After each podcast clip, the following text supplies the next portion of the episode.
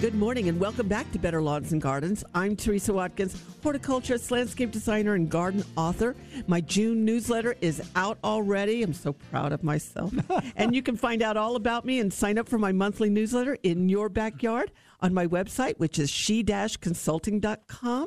And we're celebrating and honoring Memorial Day this weekend. It was originally known as Decoration Day, and it began with an idea from General John Logan as a way to honor the fallen soldiers of the Civil War.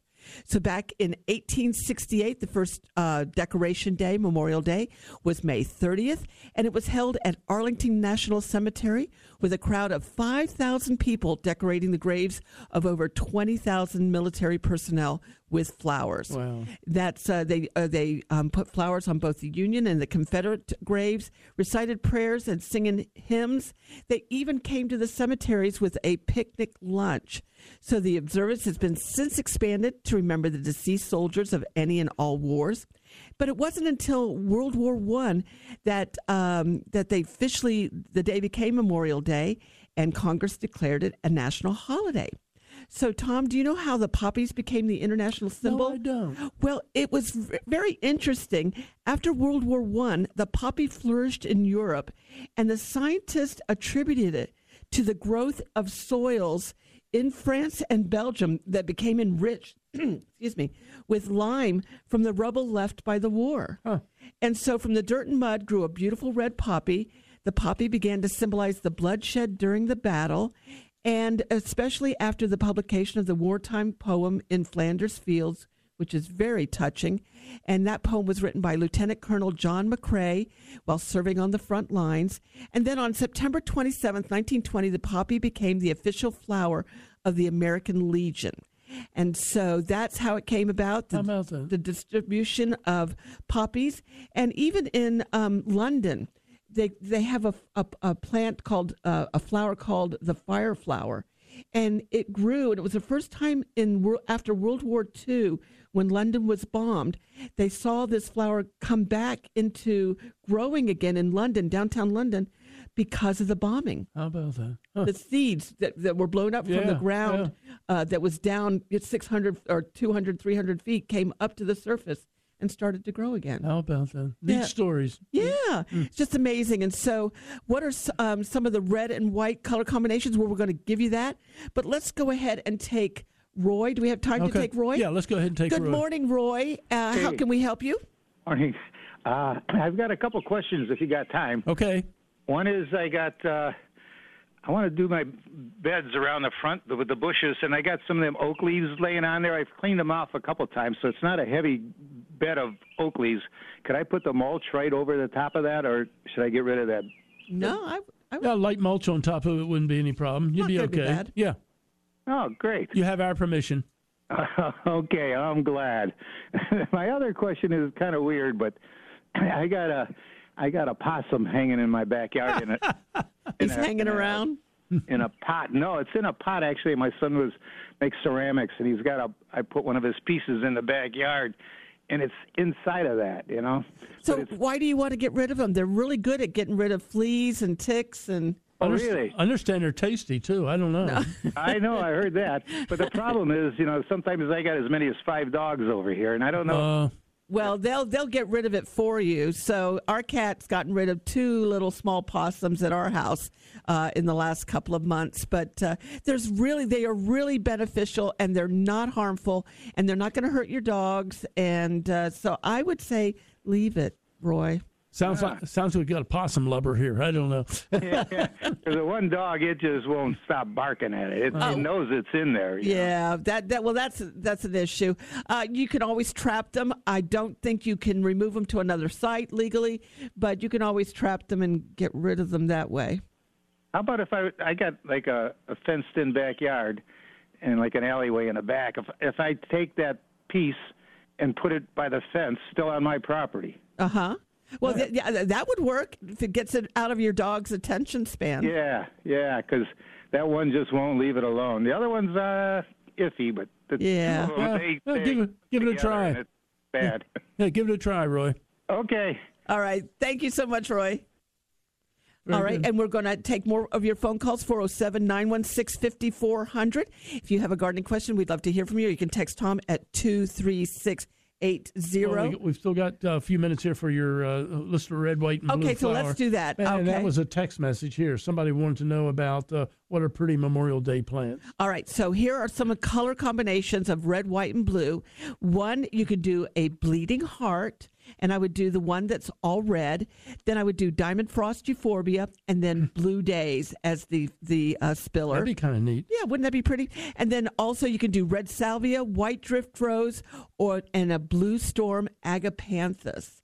And that would be real pretty. If you've got some shade, you can do a red begonia, white peace lily, and the Superbell's evening star, calabricoa. Have you seen that one?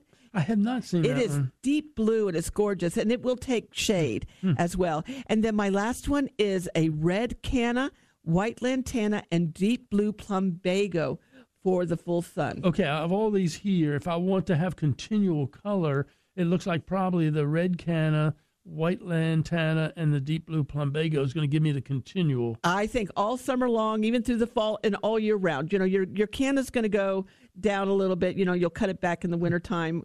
I usually cut them back in August again with the worms that do those. Yeah, but the first one would continue to flower too, the bleeding heart. And the diamond frost euphorbia lasts a long time. Yes, it does. And the blue days. So both of those would be really very good. And I will tell you, I was just in Webster yesterday, and the plumbago at my Mary's house was growing gangbusters and blooming its little heart out, and no problem with the drought. Wow. It looked beautiful, and they don't have an irrigation system. Huh. And so if you want to plant something really drought-tolerant, the blue plumbago. And they've used it along the highway from time to time also. So how about the roses? The roses that can be planted, well, they have actually a Memorial Day rose. And you can go up to HelpMeFind.com and put in the roses that you're looking for, and they'll have people who are growing that. HelpMeFind.com, Memorial Day rose, and it is beautiful. It's a pink hybrid tea rose, and it's got enormous old-fashioned full flowers and a very strong classic old rose fragrance.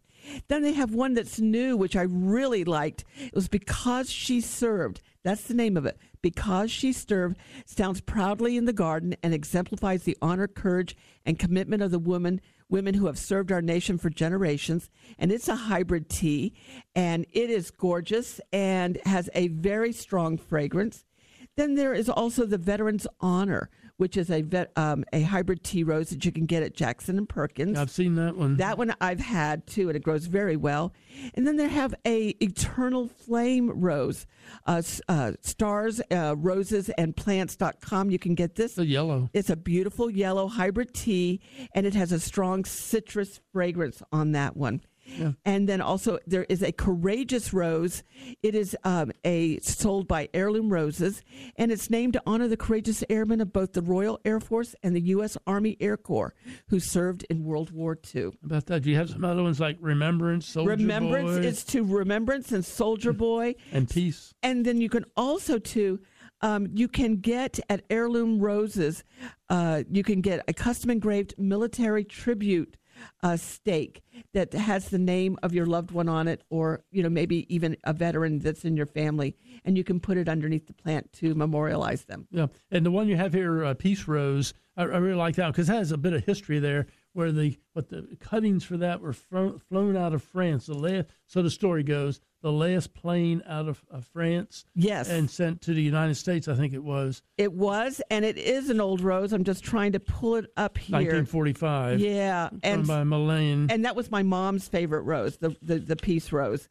And so that was a beautiful one, but it was to symbolize. They wanted to name it after the grower, and he said, "No, I don't want to have it named after me. It's for the whole world to have peace." And so they named it the Peace Rose, and didn't name it after the grower. Yeah, Connor Powell had that one, which is really neat. I've been to the Connor Powell rose growing long time ago. Really? Up in Pennsylvania. Oh, yeah. My goodness. Really neat. But the Peace Rose, it was one of our favorites, too. along with ones like Mr. Lincoln and some of those. Yeah, Mr. Lincoln and John F. Kennedy. There's a lot of, if you want to do a political rose garden, you can definitely have that with military honors and things like that. Let's go to Greg in Jacksonville. Good morning, Greg. You're on the air. Hello, Greg. Good morning. Good morning. Thank you for taking my call. I have several crepe myrtles. Some are bushes and some are trees. And they have this white, looks like powdery substance on some of the leaves. Yep. It's powdery mildew, and it's common on crepe myrtles, but the newer varieties normally don't have it unless there's some other problem. And I think, Teresa, you mentioned that they're congested. The air circulation, it needs to have a little bit more air circulation, not too close to houses or buildings per se. And, just to make sure they're not grouped close together again. And the lower leaves will often have it on ones that are a little more susceptible. It's probably not going to, unless your crepe myrtle is very, very susceptible, it's probably not going to affect it that much. You can wait it out. Otherwise, you get a hold of a systemic insecticide that has powdery mildew on the label. Yeah, if it's really large, I wouldn't do anything about it because it's going to kind of outgrow it, or just it's going to last through. And, crepe myrtles always lose their leaves, so it's not a big deal. Yeah. So I think, Greg, if you really need to do something, you can put a copper fungicide on it, but I would just leave it. Okay. Okay. Thank you so much. Do we have text messages? We're going to take a break. We are going to take. It is that time of the show. There you go. We're going to be right back with more of In Your Better Lawns and Gardens. You can call us at 407-916-5400, or you can text us at 23680. And Tom will take your calls, and Joni is waiting for your calls as well. There she is, operator standing by. There you go. We'll be right back with more of Better Lawns and Gardens. This is Florida's Talk and Entertainment Network. If you would like to give us a call, you can call 407-916-5400, or you can dial free 1-888-45-LAWNS, and you can text Tom anytime at 23680. Dial free. I'm going back and... You certainly are. Dialing. Oh, my goodness. Tom, I got a great question from Jean over the week, and she wanted to know about her avocado tree. This is a tree she was given as a gift. The tree split in two, and it's about 4 feet tall, and it's about 20 feet tall. But it has had no flowers or fruit, and it's split into two trunks. Hmm. What should she do with it? Do you think that maybe it will fruit? Does she need to fertilize more? Well, it's going to fruit eventually. It sounds like it came from a seed probably, and it's going to fruit eventually, normally 5 to 7 years, and it's at the right height. Somewhere around that height, they normally go ahead and start to flower and fruit. Okay, so the two trunks wouldn't make a difference? Not the ideal situation, but since it's so big and everything, do you want to cut one off or... Well, she has another Haas on her yard that produces very well. She gets a lot of avocados from that. So I was saying, if it's from a seed, I don't know. It looks okay. It looks attractive. Yeah, you showed me the picture. Yeah. I'd leave it. You'd leave it, and that's what I told her too. I'd leave it unless it was not grafted. That's the best way to get an avocado. When you and I agree, it must be okay. There you go, Gene. Thank you for sending in that question. Let's go to Lawrence in Davenport. Good morning, Lawrence. Hello. Good morning. Yay. Thanks for the show here. Well, good. We're happy to do it. Yeah. I'm selling my house. I'm in a rental house, and I wanted to spruce it up. In the backyard, there's a steep incline. It's just sand. It's got some bahia, but it's mainly just sand, and it's pretty steep. And I thought, well, it just looks bad, and I wanted to grass over it or something. And I thought, well, maybe I should try to sod it with, the big circles and like a carpet and, let that go down the hill or something. Or I'm trying to think of ideas. Or right. So are you? See, so I definitely would sod it. Yeah. And so this time of the year, the seed may not stay on it, to give you good coverage and time. And seed's not easy to do. No, it's not, especially on a slope. Yeah. So I would definitely sod it. And the rains are coming up, so it should be good. Okay. To sod the little squares, or should I try to get those rolls and roll it down? Because I'm worried that the squares will move down and rip the roots. And I don't think that's going to be a problem. I'd get whatever I could, but the squares are going to be the what you normally can find the easiest. But I love the visual you just gave me of rolling the sod down the hill. Yeah. That's a great visual.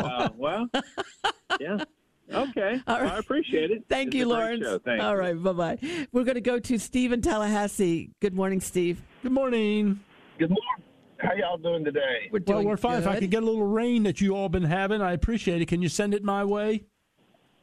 Well, we got a drop. It wasn't that much, but my question is, I have a nice old big dogwood, and it's beginning to show its age. I'm afraid it's going to pass on soon, so I would try to collect some seeds from it. So far, all I've been able to do is get weeds, and they got some really healthy weeds in pots right now. But when do they drop their seeds? Normally what happens, you get a berry, and the berry is red, and as soon as that berry is nice and plump red, you can just take them off yourself. I mean, they will eventually drop them if the birds don't come in and eat them, because it's food for wildlife.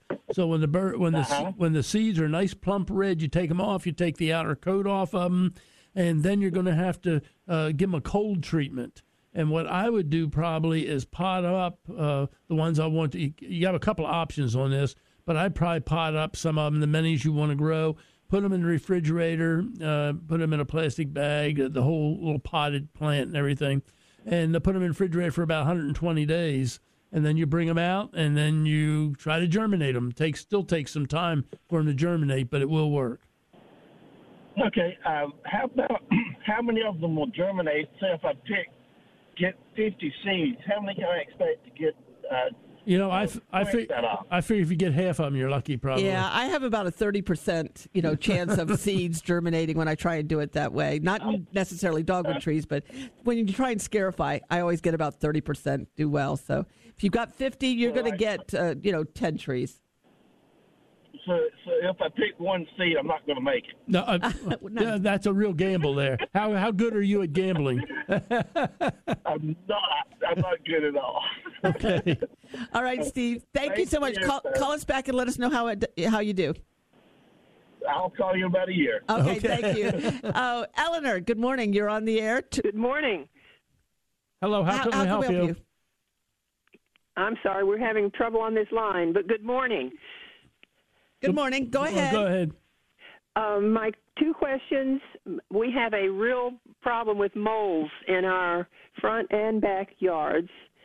We've tried a number of things that have been recommended to no avail. The second question, we have several wonderful old mature crepe myrtles, and no one on our street have flowers on their crepe myrtles, and we don't know why. Well, it's kind of early right now. Yeah. Still.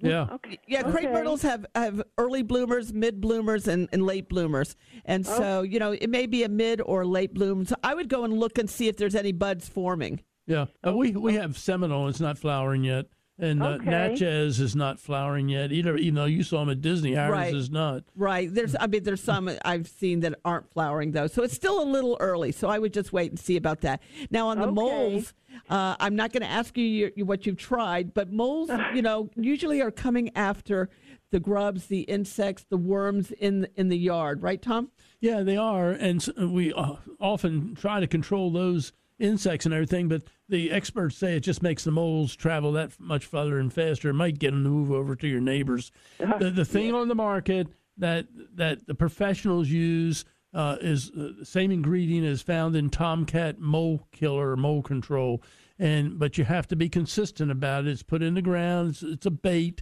and you have to do it consistently, and that's what the professionals are using, the same active ingredient.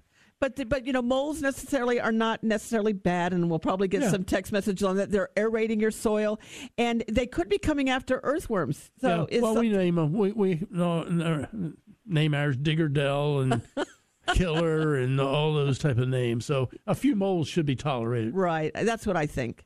Oh, my. Okay. All right. You may not be popular on your street, but that's what we should do. All right, Eleanor, thank you. Tom, we have some text messages? We've got lots of them. Let's see. Here's one here. What can I do to attract more birds to my bird bath? Oh, I would say plant some shrubbery on it so it's not the only thing out in the lawn. So if you've got just the bird bath and nothing else there, they're not going to be confident, or they're just not going to be they're going to be leery of it to go and do it. But I would plant shrubs around it. Put something else around it. Here's one here.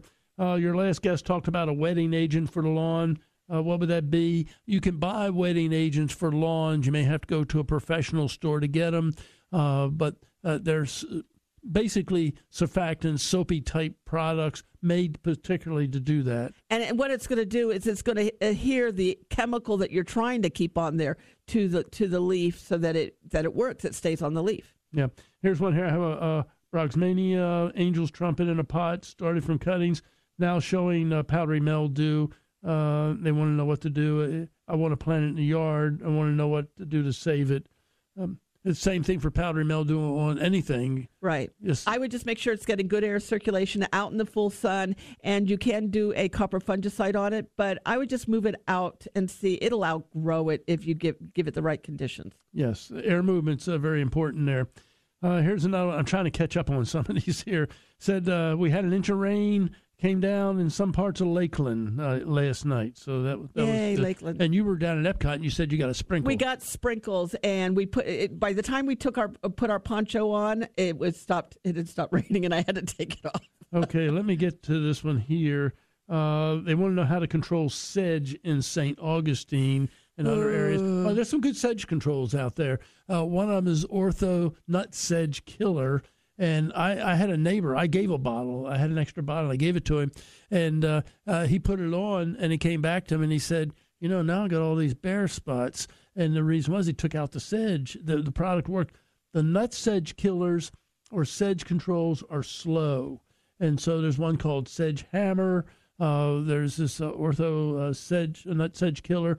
But they're not the fastest product, so you got to give them some time to get control. Got to be patient. But it will work. And not to over apply it again. So you want to make sure that you're not using too much of it. Yeah, and just make sure you give it the time to work, which is at least several weeks before it's going to work. There you go. Gail in Rockledge, good morning.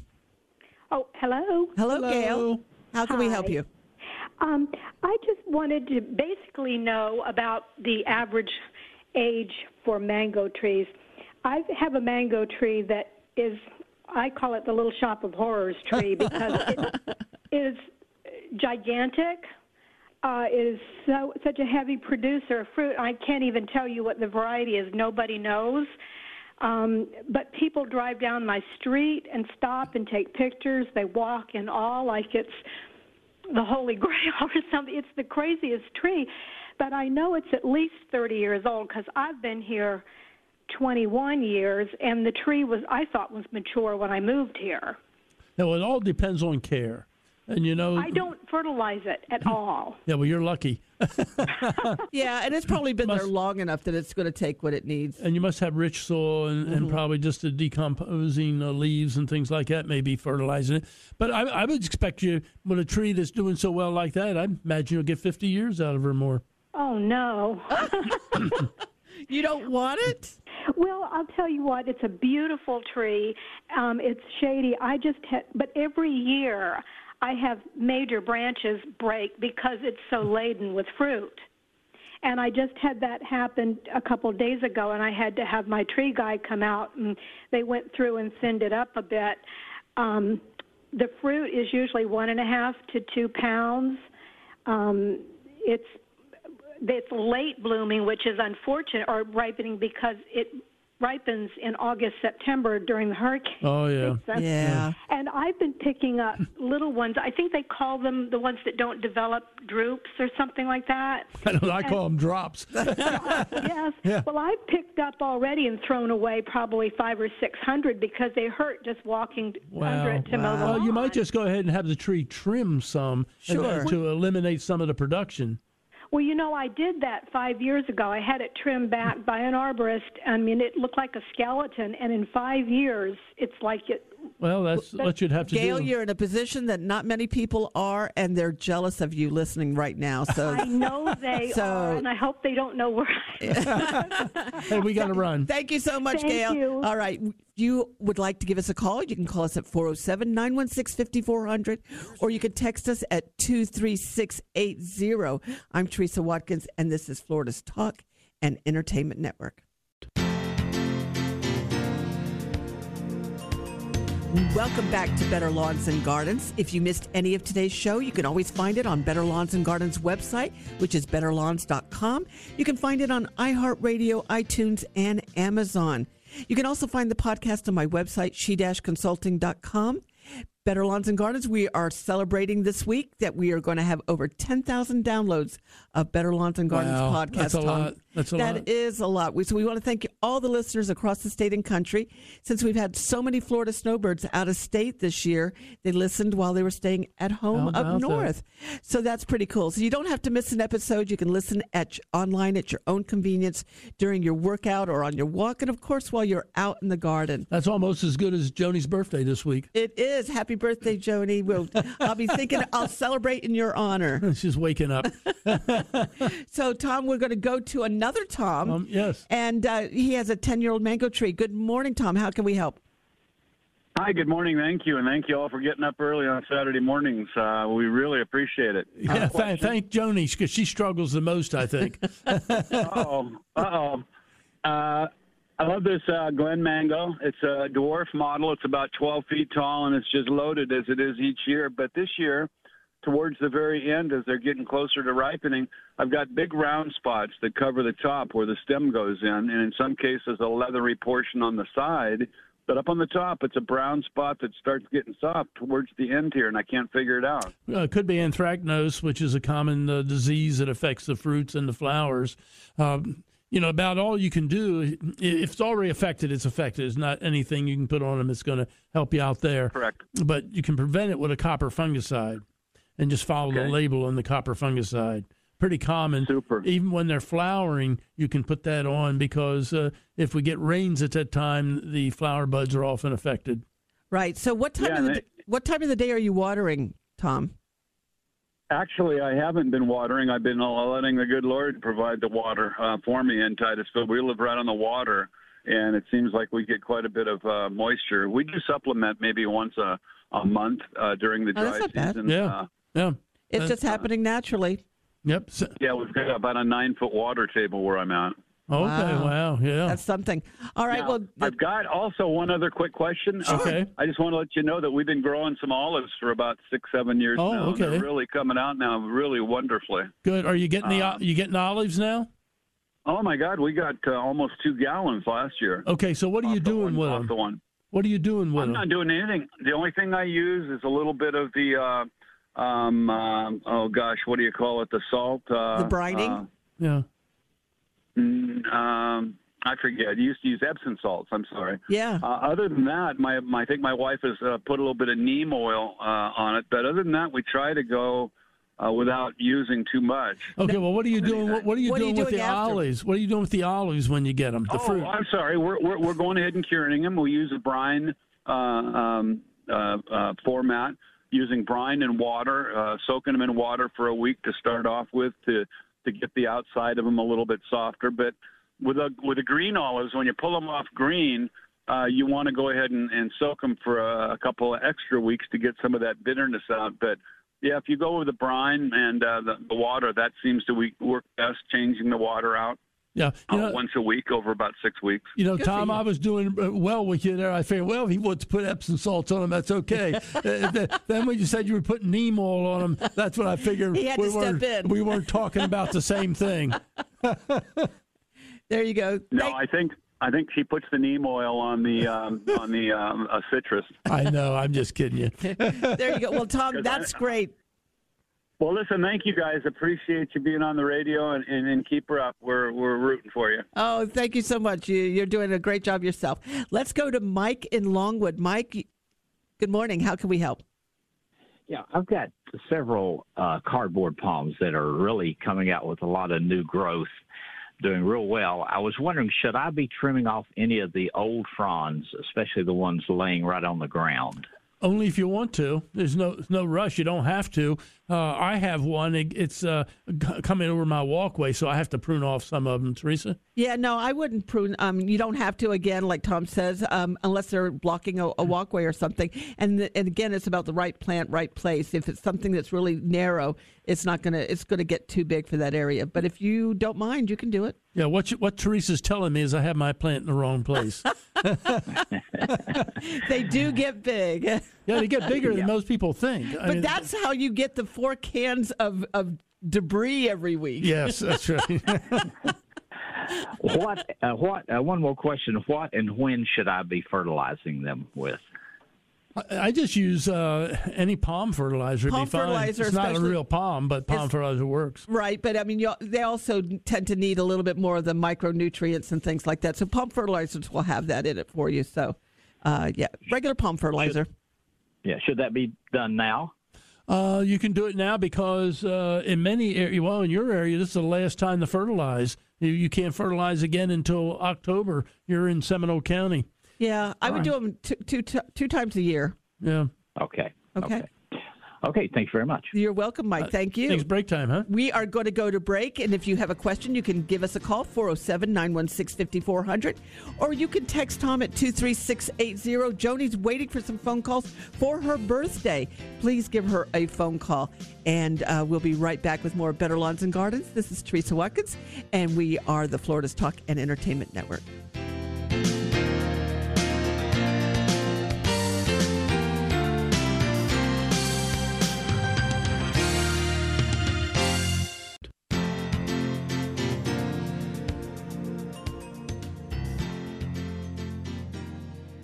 And we are back with more of Better Lawns and Gardens. If you'd like to give us a call, 407-916-5400, or you can text at 23680. And, Tom, we have a question from Colton. Yes, I think it's his turn. We told him he could text us, but he said no, he's going direct.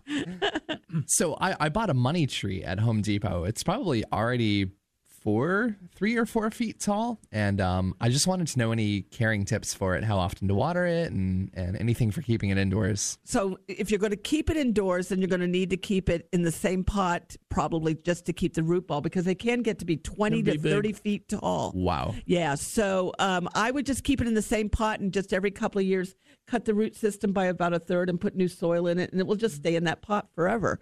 But it just needs bright sunlight. It does take shade, but I think it's more of a canopy shade outside, so it needs bright light, and just fertilize it on a regular basis. It does like water, though, so do not let it go dry. Yeah, a little slow-release fertilizer for containers, something like Osmocote, for instance. Or the shake and feed products. Have you heard of or recommend putting pebbles on top of the soil so that when you water it, the water distributes more easily into the soil? No, I don't think that works. No, it could, I guess. It's not. I think it would look pretty. So, yeah. I mean, if you want to do it from a design perspective, it would look nice. And it'll keep the dirt from, if the air conditioning comes on, or if you have something knock into it. But it's not any real benefit. Right. Gotcha. It's not a real benefit, but it will keep cats from digging in it. True. I think, a little bit. Yeah, so, that's always a little bit of a, danger when you have indoor potted plants. The cats kind of like to use them. They get a little curious.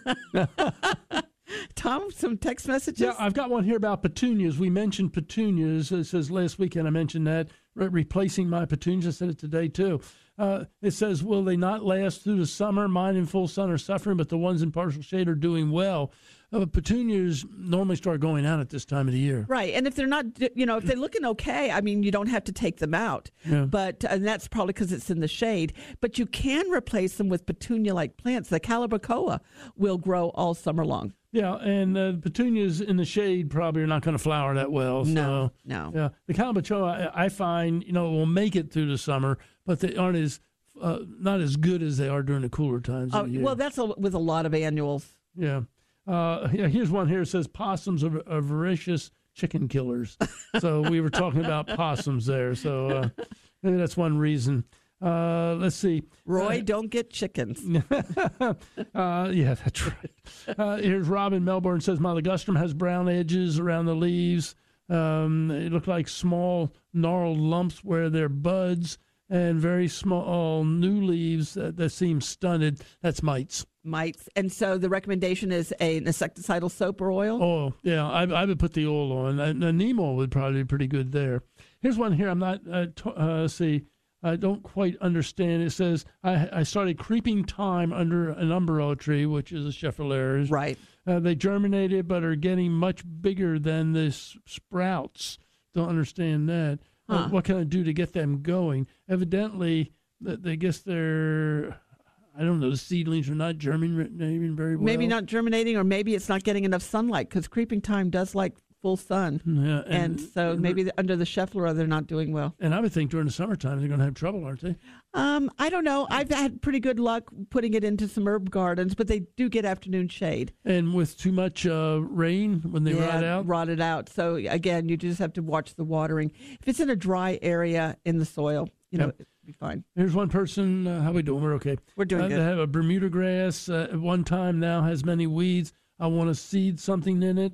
They want to know whether I should use Bermuda seed or Bahia seed. If it was mine, I'd probably go Bahia. I would do Bahia too as well. I really haven't. I've never really tried Bermuda seed, but seed is a problem no matter what. I mean, you've really got to keep it moist, and the weeds come up in it, and so I would probably go with Bahia. But the problem is with seed, you can't just toss it out and expect it to grow. Right. With Bahia seed, you're going to have to go through and kind of work it into the soil a little bit. And then also you can buy varieties that have, new grasses or little grasses that are mixed. Starter grasses that will come up and hide it. Here's what scares me about that is that you're going to see the starter grass coming up like rye or whatever it is, and you're going to think that's your grass, and you're going to get it up and growing. Then you're going to stop watering, and what you really want is going to die out. Yeah, because it's going to take about 6 to 8 weeks for Bahia grass to get germinated, even in the warm weather. And start doing well, yeah. Here's one here. When to fertilize crepe myrtles? I would just fertilize them on a regular basis, spring and fall, at the end of the summertime to get them through the wintertime. So, yeah, twice a year, 3 times a year. Yeah, I would do it March, May, and probably August. But I would do that with young crepe myrtles. I would not necessarily think you would need to fertilize older crepe myrtles. Sometime during the summer they run short of nutrients and you start getting yellow leaves. Of course, they pick up cercospora also during the summer. Yeah. Which could be a problem. And we'll see then the leaves fall off, so you don't have that problem anymore. Yeah. We've got about a half a minute here before we have to head on out. The sago and robellini with a white scale, how to get rid of it. It won't harm the birds. I would use a systemic insecticide. There you go. Tom, we want to thank Tom Payne, PLL Landscaping, for his summer lawn care tips. Joni, thank you for your information on the sandhill cranes. I'm partial to the babies as they're all redheads. Birthday. Happy birthday. Colton, we so appreciate you producing the show. Yes, of course. Thank you to all our callers and texters with your gardening questions. Remember to join Tom and I next week for more Better Lawns and Gardens. I'm Teresa Watkins. This is Florida's Talk and Entertainment Network.